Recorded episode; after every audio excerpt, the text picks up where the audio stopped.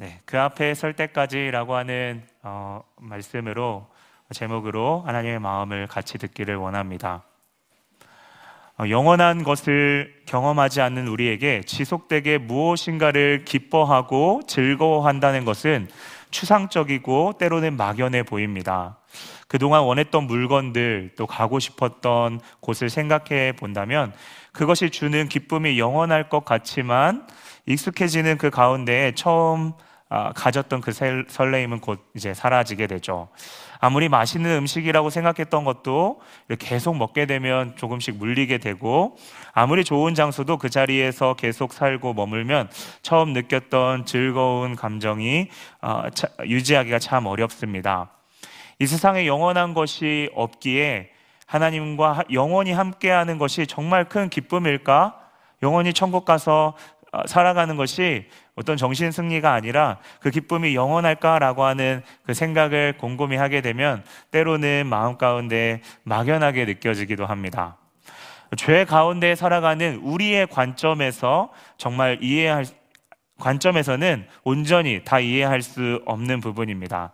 그렇게 우리는 스스로 하나님을 떠나 죄성을 가지고 혼자 열심히 아등바등 하면서 어, 살아가는 그 깨어진 상태에서는 그 완전한 하나님이 하나님의 관점을 하나님이 예비하신 하나님이 거하신 그곳을 어, 그 기쁨을 어, 온전히 이해할 수 없죠. 그렇게 우리가 이해하고 즐거워하는 삶은 우리의 눈앞에 있는 유한한 어떠한 안에서의 즐거움이고 그것은 성경은 잠시 잠깐의 안개라고 이야기합니다. 계속해서 우리는 예측할 수 없는 상황을 직면하고 우리 가운데 찾아왔던 그 즐거움은 또 다른 기도 제목을 이제 낳게 되는 거죠. 쉽게 읽게 됩니다. 만약 우리의 인생이 그 즐거움을 여러분 유한한 그 테두리 안에 즐거움을 목적으로 우리가 살아간다면 그것은 당장은 내 자신을 사랑하는 되게 나이스한 모습일 수도 있고 잘 살아가는 것처럼 보이지만 냉정하게 이야기한다면 눈앞에 보여 눈앞에 있는 불안함을 잠시 저 구석에 밀어 넣어 놓고 언젠가 마주하게 될 일을 잠시 미루는 것과 같은 거죠.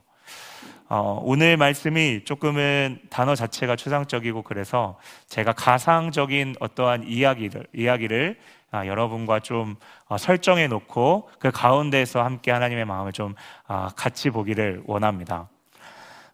제가 서두에 말했던 어떠한 그러한 삶은요, 마치 어떠한 떠밀려서 이 세상에 원치 않는 아, 출발선에 한 익명의 마라토너의 모습처럼 이렇게 저에게는 느껴집니다. 이 마라토너는 왜 이 준비선에 자기가 준비하고 있는지도 모르고 결승선이 어디인지 무엇을 향해 달려가는지도 모릅니다.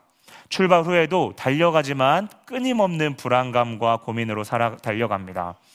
어떻게 경주하며 나아가야 되는지, 이 길이 진짜 맞는 길인지, 뛰고 있지만 같이 달려가는 누구도 응원해주지 않고 옆을 바라봐도 알아보지 않는 그 다른 박질, 그 눈앞에 보이는 저 멀리 보이는 결승 표지판에는 그리 반가워 보이지 않는 죽음이라는 결승 표지판이 쓰여져 있습니다. 세상에서 마라토너는 기록이 단축하고 빨리 뛰는 것이 어, 당연한 어떠한 어, 그 모습이기 때문에 죽음이라는 결승 그 표지판이 달가워 보이진 않더라도 딱히 다른 것도 보이지 않으니 이 사람도 그렇게 쭉 뛰어가고 있으니 가, 인생을 이렇게 갈아가면서 어, 달려가는 거죠. 그런데 거기에 한 감독이 등장하며 나를 코치해 줍니다. 그는 마치 이미 나를 알고 훈련해 왔던 것처럼 이 마라톤의 규칙을 설명해 주고 내가 뛰고 있는 이유와 결승점을 알려줍니다. 그렇게 이 모든 상황이 점점 이해되는 그 가운데 이제는 단 하나만 남았습니다. 그 감독을 믿고 코치를 믿고 그에 따라 그에 그에 따라서 달리는가입니다. 믿고 달릴 때에는 이제 이 달리기는 더 이상 억지로 끌려가는 경기가 아닌 이 경기에 더 적극적으로 참여하게 되는 것이죠. 그 가운데 그동안 왜 그렇게 달려왔는지 그리고 그 속에 있었던 삶의 공허함의 이유를 이제는 조금씩 조금씩 깨달아 갑니다. 사실 그동안 안다고 생각했던 그 길은 착각에 가까웠습니다. 마치 가상 배경을 우리가 세팅해 놓고 온라인에서 뭐 세미나나 수업을 듣는 그 참여하는 그 가운데에 화면에 비친 내 모습과 다른 사람이 가상 배경을 세팅해 놓고 서로를 바라보면서 아, 서로의 모습을 다 이해했다 생각하는 것과 같죠. 참 어리석은 거죠. 카메라 밖에 공간이 훨씬 더 크고 가상화면을 벗겨낸 진짜 내 모습이 따로 있는데 내가 어느 정도 알고 있다고 생각하는 것은 내 자신을 알고 있고 내 길을 어느 정도 알고 가고 있다는 것은 거의 착각에 가깝습니다. 우리는 삶에 있어서 잘 달려가고 있다고 생각하지만 우리의 삶은 감독을 만나기 전 달리기와 참 너무나도 비슷합니다. 하지만 이미 뛰고 있는 내가 그 감독을 선택할 수 없듯이 전적으로 그 감독이 나를 찾아오면서 우리는 어, 그 코칭을 받게 되고 그것을 우리는 은혜라고 합니다. 물론 그 감독을 신뢰하고 따르는 데는 믿음이 필요한데요. 잠시라도 돌이켜보면 우연이라고 보이는 이 레이스에서 도저히 그분이 계획하고 그 감독이 가르쳐 주지 않으면 갈 수 없는 길이라고 어, 우리가 생각되는 그런 생각에 계속 하다 보면 아 이거는 억지로 이것이 설정된 우연이 아니라 아 이것이 하나의 은혜이구나라고 하는 그 사실을 알게 됩니다. 오늘 고린도 교회의 편지를 쓰는 이 바울이 담에색에 가는 그 길에서 그러한 전적인 은혜를 입었습니다. 그렇게 증오하였던 그가 증오하였던 예수님이 그를 먼저 찾아오셨고 그의 성나고 가시돋친 그 몸을 빛으로 감싸셨습니다. 그리고 아무 조건 없이 생명의 빛을 그의 마음 가운데 넣으셨습니다. 이제 다시 경기를 달리는 바울은 그 자신만을 위해 달리지 않습니다. 오히려 주변에 이전에 나와 같이 달리고 있었던 그 사람들에게 저기 감독을 우리가 같이 보자 라고 외치는 겁니다. 그가 받은 은혜가 너무 컸고 그 길이 아, 우리가 달려가야 된 그 어쩌면 그 창조의 목적대로 가야 되는 그 길, 그 길을 확실하게 알았기 때문인 거죠. 하나님은 그렇게 바울의 마음 가운데 극률이라고 하는 아, 보배를 보화를 그 마음 속에 넣어 주셨고 그것에 대한 그 표현으로서 진짜 이제 어떠한 길을 알아가야 가야 되는지를 알았던 그는 이제는 종으로서 어, 교회 교회와 또 사람들을 섬기며 끝까지 사랑하며 그 메시지를 오늘 전하고 있습니다. 어, 저번 시간에 읽어 보았던 4장 1절의 이 직분이라는 이 단어를 원어로 보니까요. 섬김, 종이라는 의미를 가지고 있습니다. 바울은 그 가운데 정말 예수님처럼 낮아져서 성도들을 섬겼습니다.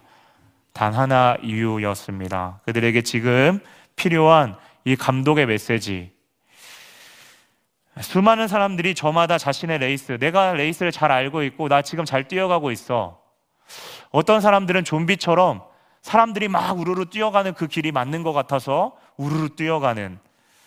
실제적으로는 그 아무도 그 길에 대해서 모르는 그 가운데 바울은 지금 너희 모두가 착각하고 있는 것이다. 저 감독이 하는 메시지를 들어야 한다라고 말하죠. 그것은 레이스를 완전하게 이해하지 못한 채 빨리 가면 승리한다고 생각하는 그 세상의 그 기준과 그 목소리, 아, 그 가운데에 오늘 이야기하는 거였습니다.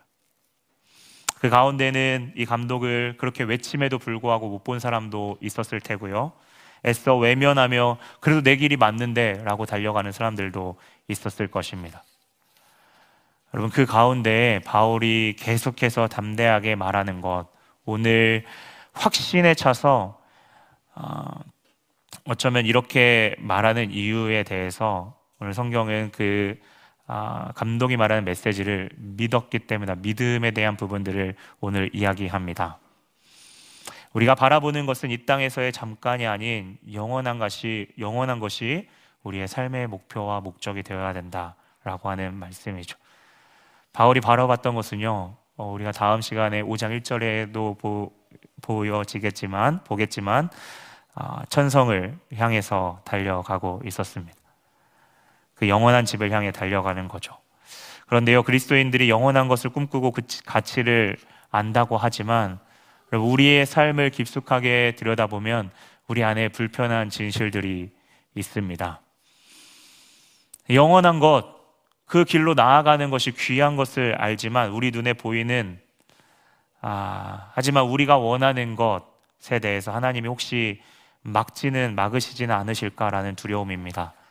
천국이 당장 오더라도 어, 예수님이 재림하더라도 내가 이 땅에서 누릴 거 어느 정도 누리고 가고 싶은 마음이 깊숙이 사람마다 그것이 무엇인지는 서로에게 그 다 다르겠지만 각자의 열망이 있습니다. 조금 극단적이고 과격하게 표현해서 롯의 그 아내가 멸망하는 성을 뒤에 바라보면서 골똘히 쳐다보며 미련을 두고 있는 뭐 그 정도까지는 아니겠지만 그러한 그 안에 있는 내면 안에 깊이 있는 그 열망이 아, 있는 거죠. 성경은 오늘 4장 3절에 아무리 좋은 것이라도 복음을 가리우는 것은 망하는 자들이 쫓는 것이다라고 말합니다. 우리가 찬양 가운데 고백했던 이 진실된 고백처럼 여러분 예수님 그 길, 그 길보다 귀한 것이 없음을 오늘 성경은 분명히 이야기합니다. 예수님 안에서 우리가 새롭게 되고 그분 안에서 그분의 목적에 따라 우리가 나아가지 않으면 우리는 영원한 것을 꿈꾸며 동시에 현재의 삶을 놓지 않는 그 욕심, 을 붙잡고 동시에 살아가는 것입니다. 진짜 우리의 마음이 없는지 알아보려면 여러분 요즘 뭐 유행하는 게임 중에 밸런스 게임 있죠. 하나님한테 한번 물어보십시오. 내가 이런 거에 있어서 내가 무엇을 지금 선택하고 내 마음의 관심사나 그 마음의 중심이 어디에 향해 있는지요. 루아복음 18장에 보면 그 고민하던 부자가 있습니다. 그리고 이와 대조해서 19장에 한 인물이 아, 등장하는데요. 여러분 잘 알고 있는 삭개오라고 하는 인물이 등장합니다. 성경에 보니까 그가 세리장이고 부자라고 되어 있습니다. 당시에 이스라엘 백성에게 이 세리장이라고 하면 음, 어, 백성들에게 세금 이스라엘 백성들에게 세금을 걷어서 로마에게 바치는 시기였습니다. 그가 부자인 것은 아마 그가 걷어야 될 세금보다 더 많은 것들을 탈취했기 때문이다라고 여겨지는데요. 어, 그에 대한 근거로서는 사람들이 그를 죄인이라고 이렇게 숙인, 수근되는 데 있어서 우리는 좀 추측해 볼 수 있습니다. 또 죄인이라라고 하는 어, 부르면서 이렇게 이야기하는 것으로 보아 당시에 그의 이름은 그의 이름이 불려지는 것보다 그를 부를 때 서로 마치 은어처럼 죄인이라고 불렸던 그 별명과도 어, 같아 보입니다. 성경도 그가 부자라는 돈에 초점을 맞춘 것은 그의 인생의 돈이 사개오 그 자신을 대변하는 아, 대변을 그 사개오를 대변할 수 있는 대표적인 부분이기 때문이다라고 보여지는데요. 그런데 예수님이 그가 있는 여리고로 지나가는 가신다는 소문을 이제 아, 듣습니다. 듣습니다. 아, 그는 키가 작고 사람이 많아서 돌 무화과 나무에 올라가죠. 어차피 자기 동족과 담쌓은 지도 오래이고 부탁은커녕 그에게 욕먹을 그들에게 욕먹을 바에 같은 종족에게 욕먹을 바에는 조용히 예수님이 누군지를 보고 내려오는 것이 그에게 적당하다라고 여겨졌을 것입니다. 이스라엘에 저도 갈 수 있는 기회가 있어서 돌 무화과나무를 보니까요. 다른 나무보다는 그렇게 올라가기 어려운 나무는 아닙니다. 나무 자체가 되게 두껍고 안전하고 삭개와 같이 키가 작은 사람이 올라가기에 적합한 오르기에 적합한 작은 나무이죠. 하지만 입이 풍성해서 어, 숨기에 딱 적당했던 것 같습니다. 그 가운데 예수님이 많은 사람 가운데 그를 올려다 보시고 삭개오를 부르십니다. 그리고 그의 집에 가겠다라고 그의 마음의 문을 두드리십니다. 세리장이라는 체면도 없이 어, 참 나무 위로 올라가는 그 모습이 사람들 앞에서 얼마나 부끄러웠겠습니까?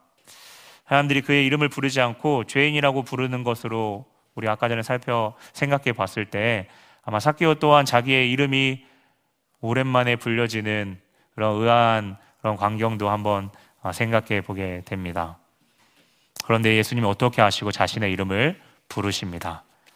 사람들이 그의 이름을 비우, 불렀을 때 수근수근대며 비웃었을지 모르겠습니다. 왜냐하면 사케오의 뜻은 의로운 자, 깨끗한 자이기 때문입니다.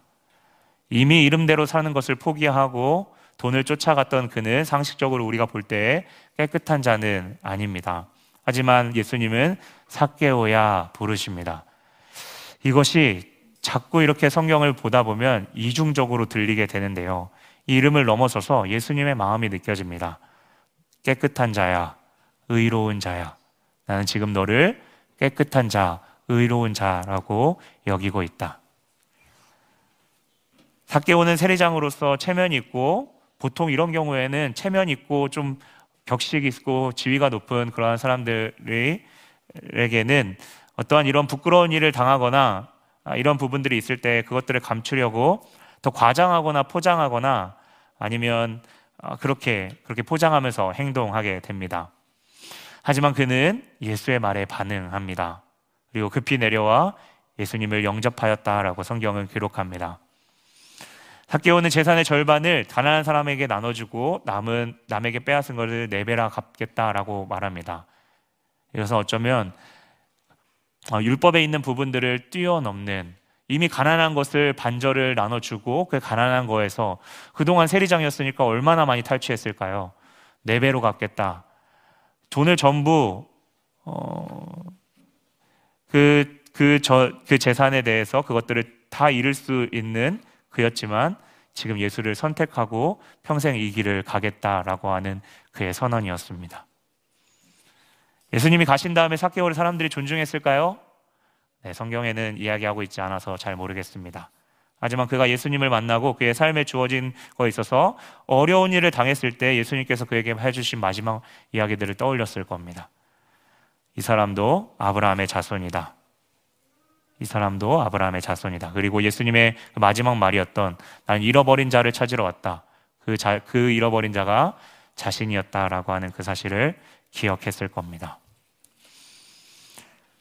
사랑하는 여러분, 우리 영원한 것을 여러분 경험하지 않았지만, 하나님 우리 가운데 말씀으로 약속해 주신 그 영원한 것을 여러분 그것이 정말 소중하다는 사실을 믿고 여러분 살아가십니까? 예수 그리스도는 오늘 찬양에도 고백했지만 자신의 목숨을 내어줘서 우리에게 생명을 주셨고 하나님은 그러한 예수님을 살리셔서 우리의 삶도 그 예수의 길을 따라가는 우리의 삶도 장차 그렇게 심판 때 때에 주님 앞에 우리를 세우시겠다고 약속했습니다. 여러분 그 영원한 것을 소망하십니까? 그렇다면 바울이 그러했던 것처럼 우리 안에 믿음과 삶의 고백이 있어야 합니다. 사개오는 분명히 예수님의 음성에 반응했습니다. 그를 의롭다고 여겨주시는 주님을 영접했습니다. 여러분 어쩌면 그가 쌓아온 돈과 부는 그가 평생 욕을 먹으면서 모아온 돈이었습니다. 같은 동족으로서 멸시받으며 세상에서 왕따 당하며 하지만 스스로 무너지지 않으려 다짐하며 외롭게 하나하나 모아였던 그 외로움의 값이 그가 모아뒀던 평생의 그 돈이란 말씀입니다. 그렇게 어렵게 모았던 그 돈에 있어서 그는 주님을 선택하고 과감하게 그 길을 따릅니다. 그에게 이 세상의 것은 더 이상 그를 채울 수 없다는 것을 알았습니다. 그의 시선은 오직 그리스도께 있었습니다. 우리 안에 주님을 따라가는 것보다 아직 이 세상의 것에 눈을 두고 가치를 두는 나의 마음의 깊은 곳에 그 불편한 진실들이 우리 가운데 드러나고 기도 가운데 스멀스멀 올라온다면 주님 앞에 주저하지 말고 주 앞에 나아가는 그 생명 되신 그 주님 앞에 나아가는 우리 되기를 간절히 원합니다. 영원한 것을 경험하기 않았기 때문에 우리가 귀중하게 여기는 거 여러분 아, 참 쉽지 않습니다. 그리고 깨어진 이 세상에서 영원한 천국을 바라보면서 이해하는 것은 마치 깨진 안경으로 사물을 바라보는 것과 같죠. 우리는 영원한 천국을 다 이해할 수 없습니다. 보여주는 것까지 하나님께서 보여주는 것까지 경험하고 느끼고 맛볼 수 있는 거죠. 그런데요, 이것이 오히려 세상을 제가 염세적으로만 바라보고 이상적인 것만 꿈꾸고 살아가라는 뜻은 절대 아닙니다.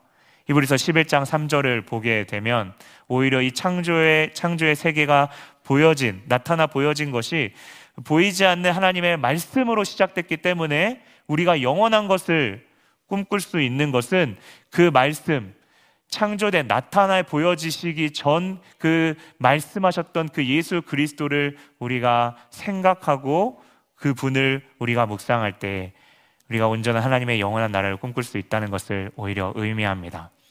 바울이 오늘 우리에게 집중하는 것은 우리 안에 열심히 상상하는 우리가 기대하는 하늘나라가 아니라 하나님께서 예수 그리스도를 사망해서 건지신 이 부활의 소망, 그분이 삶의 끝자락에 서 계시는 그분이 계시는 그곳, 그곳이 하늘나라잖아요. 그, 그곳에 우리의 시선을 집중하게 합니다.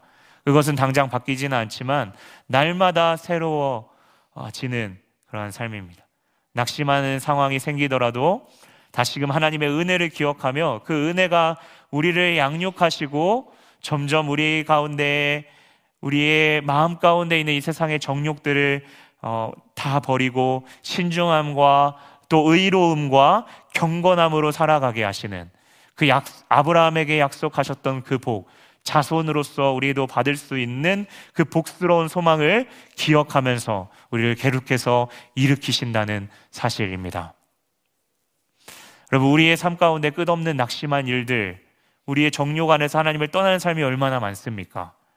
때론 그것이, 그것들이, 그것들은 이 사개오처럼 내가 욕먹으면서 그동안 채워지지 않는 내 부족함을 이루어 보겠다고, 채워 보겠다고 야망을 품고 조금씩 조금씩 걸어온 긴 여정일 수 있습니다. 사실 우리네 결핍은 우리를 더 이 세상에서 열심히 살아가게 하는 그 동기, 좋은 동기가 때로는 어, 되기도 하는데요. 그러면서 주의해야 되는 것은 사탄은 오히려 그 포기해온 그 시간, 그것들을 우리 가운데 훈장으로 우리 가운데 여기게 하며 우리의 마음 가운데 교만이 피어오른다는 사실, 다른 것으로 대체하며 집착하게 한다는 것을 우리는 경계해야 합니다.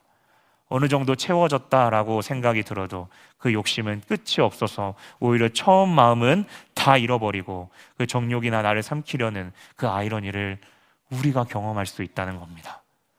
그렇게 사탄은 우리의 시선을 눈앞에 있는 우리의 미디어 또 내가 달려가야 되는 그 목표에 집중하게 합니다. 영원한 것을 생각해야 되는 그 시간, 묵상하면서 나아가는 그 시간은 진부한 것처럼 점점 여겨지고 그리스도 안에 소망을 갖지 소망을 갖는 그 시간을 어, 줄이는 거죠. 점점 내 삶을 영적으로 메말러 가는데 그 메마름이 어디서부터 그리고 내가 아는데도 불구하고 그 길을 찾지를 않는 안타까운 모습입니다. 여러분 그래서인지 바울을 오늘 말씀에 보게 되면 1장부터 아 1절부터 보게 되면 이 세 번에 걸쳐서 반복해서 이야기합니다. 예수의 죽음을 몸에 짊어지며 항상 예수를 위해 죽음이 넘겨진 우리 안에 자기 부인, 주인과 끝없이 싸워가면서 부인하며 끝없이 끝없이 살아가면서 싸워가면서 종으로서 섬기셔서 죽기까지 복종하시는 예수께 초점을 둡니다. 그러한 삶은 비참한 삶, 비굴한 삶으로 절대 끝나는 것이 아닙니다. 오히려 십자가의 이후에 영광의 부활을 더 바라보게 합니다. 그것은 궁극적으로 그 죽음을 일으키신 그 자, 바로 하나님께 오늘 그 시선이 가기를 바울은 원합니다. 바울은 이에 먼저 구약의 비슷한 길을 걸어간 사람의 그 말을 인용합니다. 기록된 바 13절에 기록된 바라고 하는 것은요. 시편 116편을 어, 인용했다고 이렇게 어, 나와지는데요. 어, 다윗이 절망되는 그 상황 가운데 매 순간 고통이 자기를 옥죄웠을 때 고백했던 하나님께 감사하며 찬양했던 시였습니다. 다윗이는 그 절망적인 순간에서도 하나님을 신뢰했고 그것은 그 환란에서 건지신 하나님, 오늘 예수를 죽음에서 일으키신 그 하나님을 신뢰하는 그러한 모습이었습니다. 여러분 만약에 부활이 없다면 예수님은 단지 선한 삶, 도덕적인 삶을 보여주시다가 비참하게 죽으신 분으로 밖에 여겨지지 않을 것입니다. 하나님에 대한 기도와 믿음이 여러분 우리 가운데 부활이 없다면 헛된 것이 되는 거죠.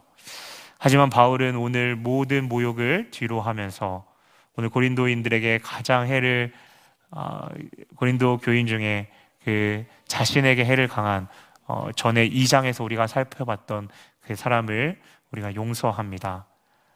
그가 용서할 수 있었던 것은 심판자는 하나님이시고 그분은 오늘 그 예수를 건지신 살아계신 하나님이시기 때문입니다. 장래에 있을 심판과 구원은 우리 안에서 이 땅에 소망 없는 모습에 좌절하거나 아니면 어떻게든 죽기 전에 복수해서 정의를 우리 손에 세우겠다는 이 급한 마음을 잠재웁니다.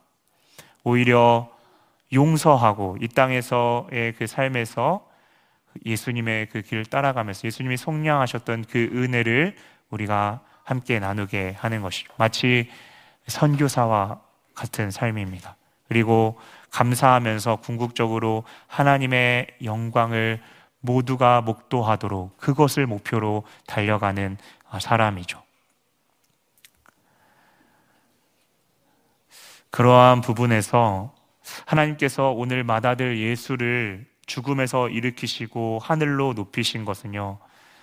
당장은 우리가 우리의 세상 가운데 우리의 삶은 다 다르지만 우리가 실패하는 것처럼 아, 보일 수 있지만 진짜 예수의 길을 따라가는 그 사람의 섬김으로 많은 자들이 주를 믿게 되고 언젠가 우리의 주를 향한 그 희생과 또 그 환란의 그 모든 그 겪었던 그 모든 것을 그 모든 눈물을 주님께서 닦아 주시고 갚아 주실 것을 우리는 그 부활하게 하시는 그 일으키신 그 하나님을 우리가 바라보면서 소망하게 꿈꾸게 됩니다.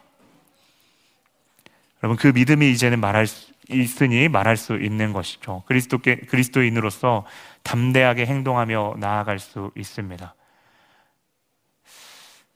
여러분 그러한 장래의 소망을 두며 부활을 꿈꾸는 그리스도의 종된 사람들이 우리 여기에 앉아 있는 우리 모든 분들이 각 분야에서 그러한 삶으로 살아가기를 아, 그러한 아, 그 영역에서 그 삶으로 살아가는 걸 볼 수 있는 한 해 되기를 간절히 원합니다. 우리가 많이 겪고 있는 어려움, 이것은 각자 다를 것입니다.